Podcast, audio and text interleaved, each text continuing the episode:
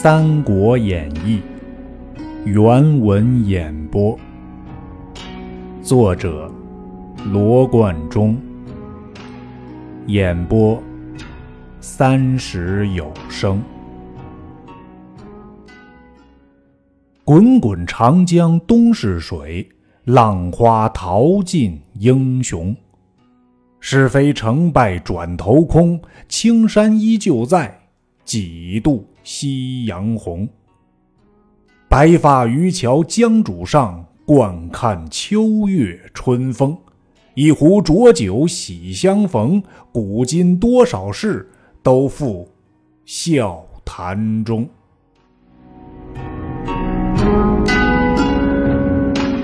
第一回，宴桃园，豪杰三结义，斩黄金。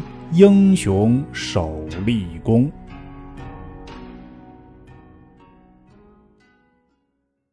话说天下大事，分久必合，合久必分。周末七国纷争并入于秦，及秦灭之后，楚汉纷争又并入于汉。汉朝自高祖斩白蛇而起义，一统天下。后来光武中兴，传至献帝。遂分为三国。推其治乱之由，待始于桓灵二帝。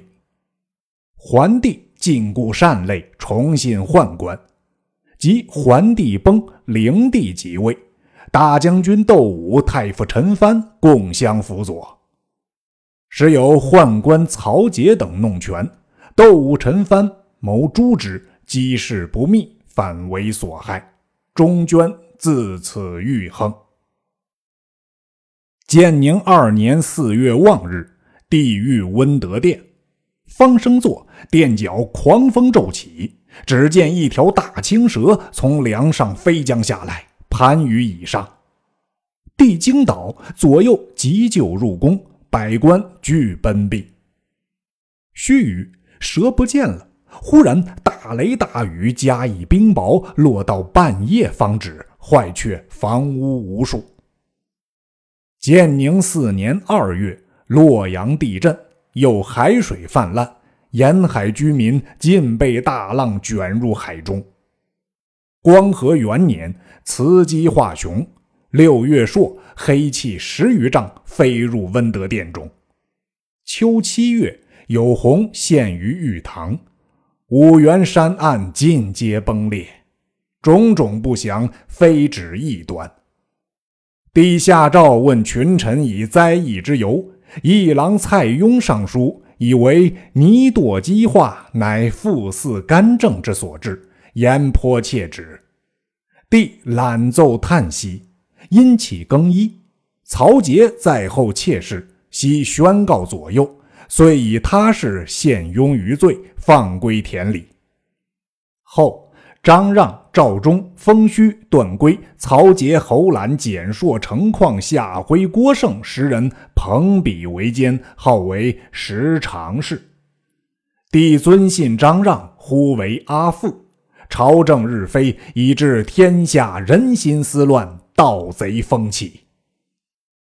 时巨鹿郡有兄弟三人，一名张角，一名张宝，一名张良。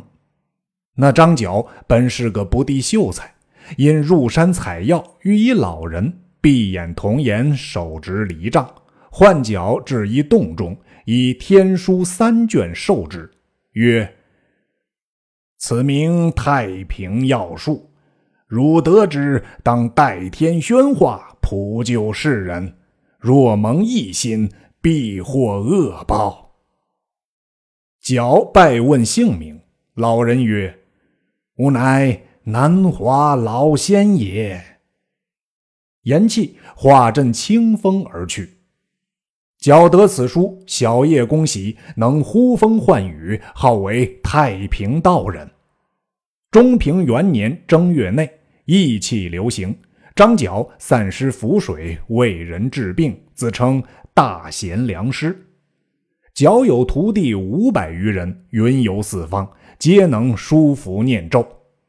此后徒众日多，角乃立三十六方，大方万余人，小方六七千，各立渠帅，称为将军。俄言：苍天已死，黄天当立，岁在甲子，天下大吉。令人各以白土书“甲子”二字于家中大门上。清、幽、徐、冀、荆、扬、兖、豫八州之人，家家侍奉大贤良师张角名字。角遣其党马元义，暗击金帛，结交中捐封胥，以为内应。角与二弟商议曰：“至难得者，民心也。今民心已顺，若不成事取天下，诚为可惜。”遂一面私造黄旗，约其举事；一面使弟子唐周持书报封胥。唐周乃进赴省中告变。帝召大将军何进调兵擒马元义，斩之，赐收封虚等一干人下狱。张角闻之事漏，星夜举兵，自称天公将军；张宝称地公将军，张良称人公将军。深言于众曰：“今汉运江中，大圣人出，汝等皆宜顺天从政，以乐太平。”四方百姓裹黄金从张角反者四五十万，贼势浩大，官军望风而靡。何进奏帝火速降诏，令各处备御，讨贼立功。一面遣中郎将卢植、黄甫松、朱俊各引精兵，分三路讨之。解说张角义军前犯幽州界分。幽州太守刘焉乃江夏敬陵人士，汉鲁公王之后也。当时闻得贼兵将至，召校尉邹敬计议。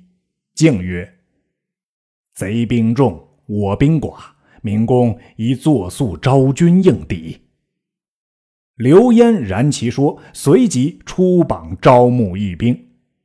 榜文行到涿县，引出涿县中一个英雄。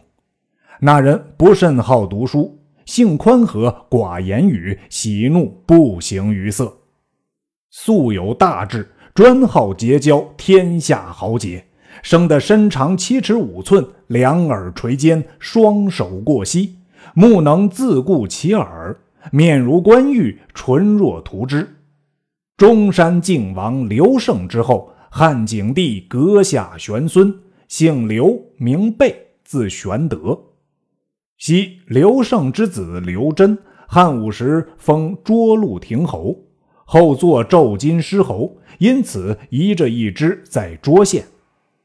玄德祖刘雄，父刘弘，弘曾举孝廉，异常作吏，早丧。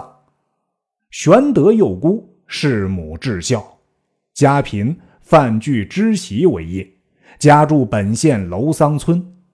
其家之东南有一大桑树，高五丈余，遥望之，彤彤如车盖。向者云：“此家必出贵人。”玄德幼时与乡中小儿戏于树下，曰：“我为天子，当乘此车盖。”叔父刘元起其其言曰：“此儿非常人也。”因见玄德家贫，常资己之。年十五岁，母使游学，常师事郑玄、卢植与公孙瓒等为友。及刘焉发榜招军时，玄德年已二十八岁矣。当日见了榜文，慨然长叹。随后一人厉声言曰：“大丈夫不与国家出力，何故长叹？”玄德回视其人，身长八尺，豹头环眼，燕汉虎须，声若巨雷，势如奔马。玄德见他形貌异常，问其姓名。其人曰：“毛姓张，名飞，字翼德，世居涿郡，颇有庄田，卖酒屠猪，专好结交天下豪杰。恰才见公看榜而叹，故此相问。”玄德曰。我本汉室宗亲，姓刘名备，今闻黄巾倡乱，有志欲破贼安民，恨力不能，故长叹耳。”飞曰：“吾颇有资财，当招募乡勇，与公同举大事，如何？”玄德甚喜，遂与同入村店中饮酒。正饮间，见一大汉推着一辆车子到店门首歇了，入店坐下，便唤酒保：“快斟酒来吃，我待赶入城去投军。”玄德看其人，身长九尺，髯长二尺，面如重枣，唇若涂脂，丹凤眼，卧蚕眉，相貌堂堂，威风凛凛。玄德就邀他同坐，叩其姓名。其人曰：“吾姓关，名羽，字长生，后改云长，河东解良人也。因本处世豪以势凌人，被吾杀了，逃难江湖五六年矣。今闻此处招军破贼，特来应募。”玄德遂以己志告之，云长大喜，同到张飞庄上。共议大事。飞曰：“吾庄后有一桃园，花开正盛，明日当于园中祭告天地。我三人结为兄弟，协力同心，然后可图大事。”玄德、云长齐声应曰：“如此甚好。”次日，于桃园中备下乌牛白马、祭礼等项，三人焚香再拜，而说誓曰：“念。”刘备、关羽、张飞虽然异姓，既结为兄弟，则同心协力，救困扶危，上报国家，下安黎庶。不求同年同月同日生，只愿同年同月同日死。皇天厚土，实践此心，备义忘恩，天人共戮。势必拜玄德为兄，关羽次之，张飞为弟。祭罢天地，复宰牛设酒，聚乡中勇士得三百余人，就桃园中痛饮一醉。来日收拾军器，但恨无马匹可乘。正思虑间，人报有两个客人引一伙伴当赶一群马投庄上来。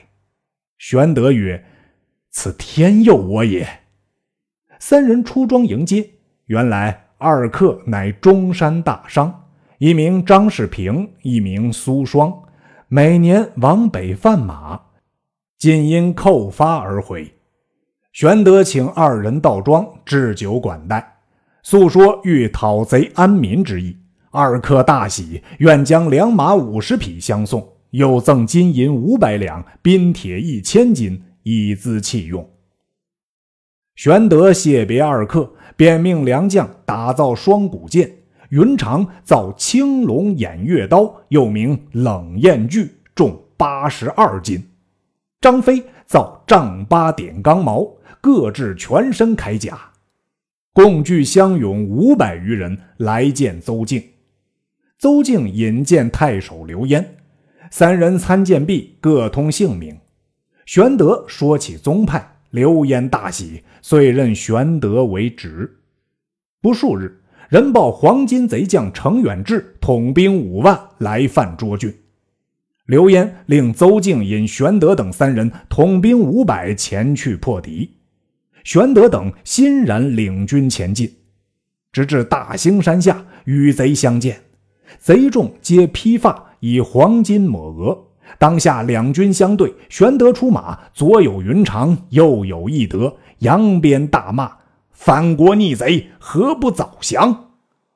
程远志大怒，前副将邓茂出战。张飞挺丈八蛇矛直出，手起处刺中邓茂心窝，翻身落马。程远志见折了邓茂，拍马舞刀直取张飞。云长舞动大刀，纵马飞迎。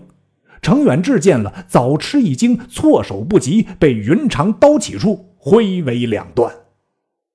后人有诗赞二人曰：“英雄漏影在今朝，一是矛兮一是刀，初出便将威力展，三分好把姓名标。”众贼见程远志被斩，皆倒戈而走。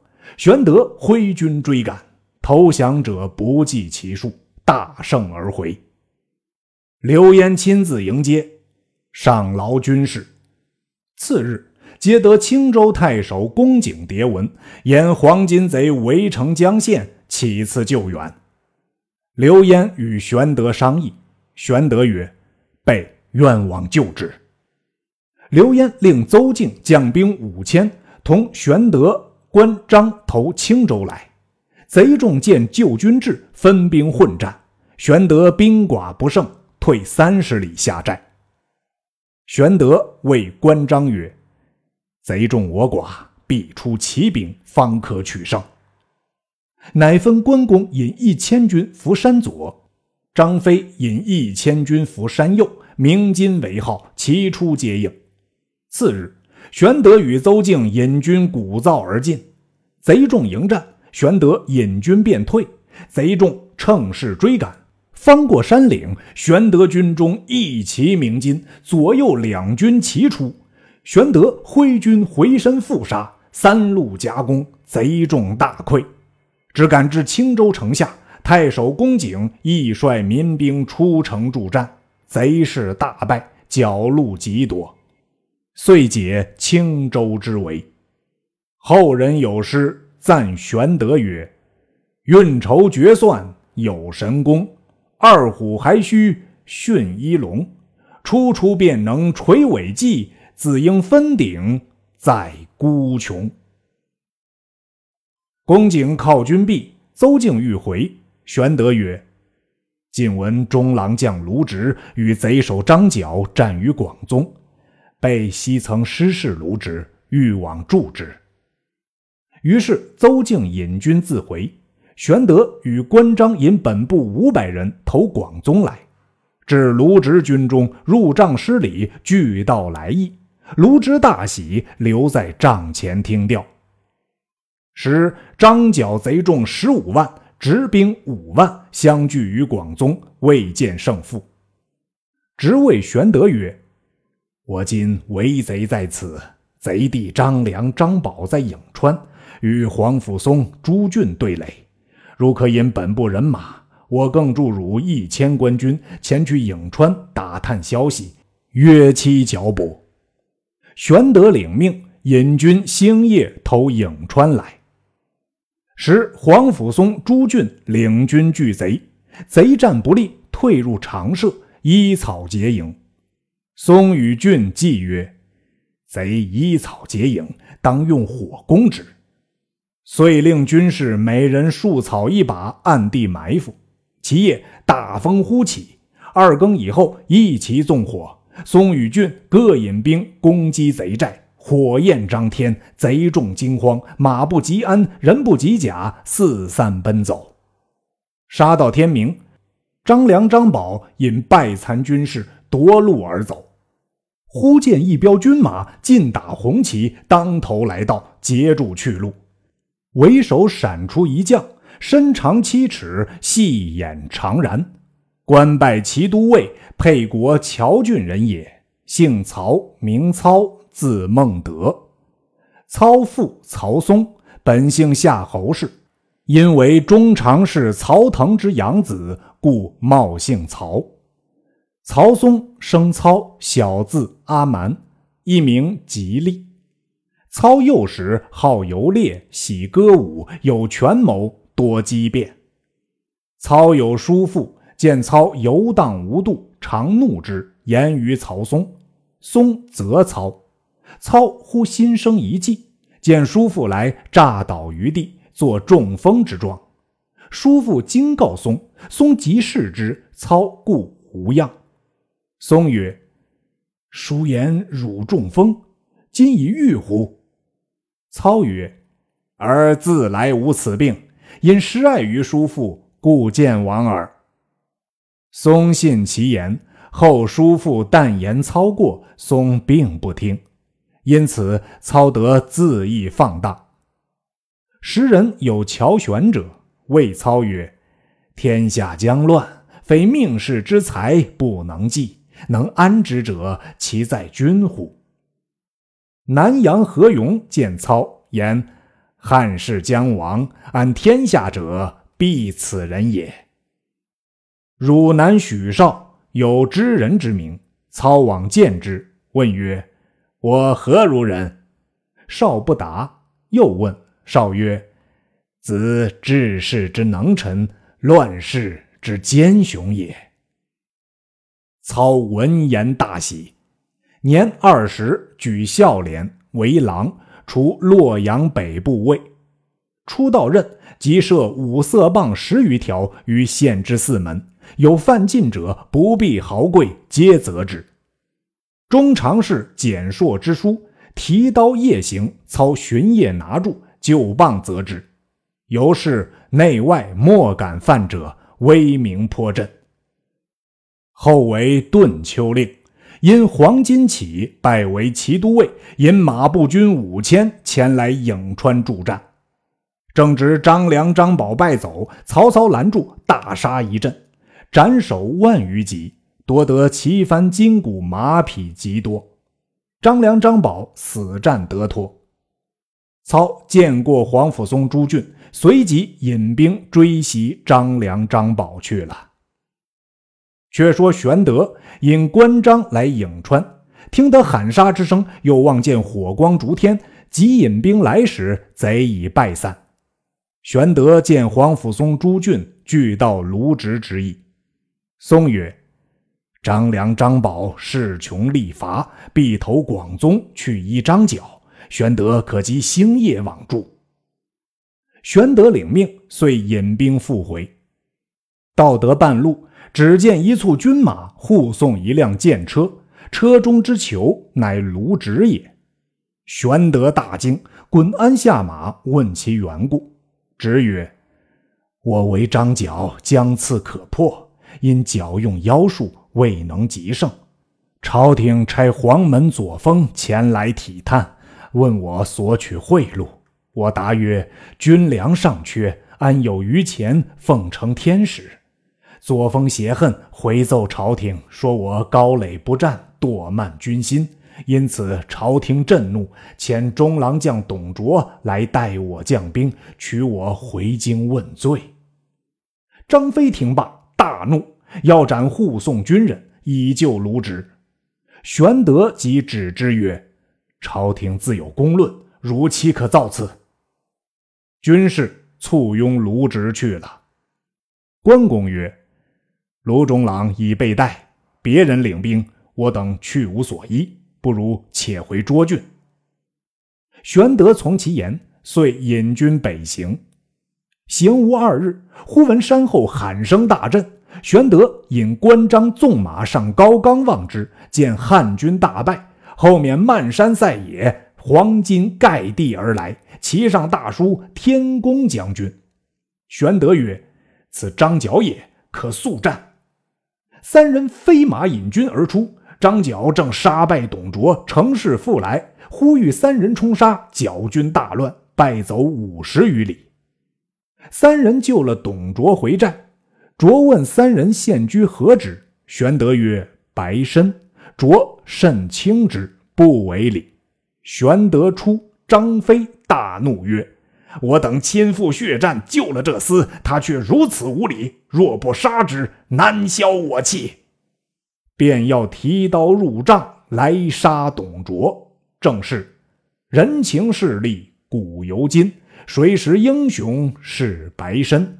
安得快人如意得，尽诸世上负心人？毕竟董卓性命如何？且听下文分解。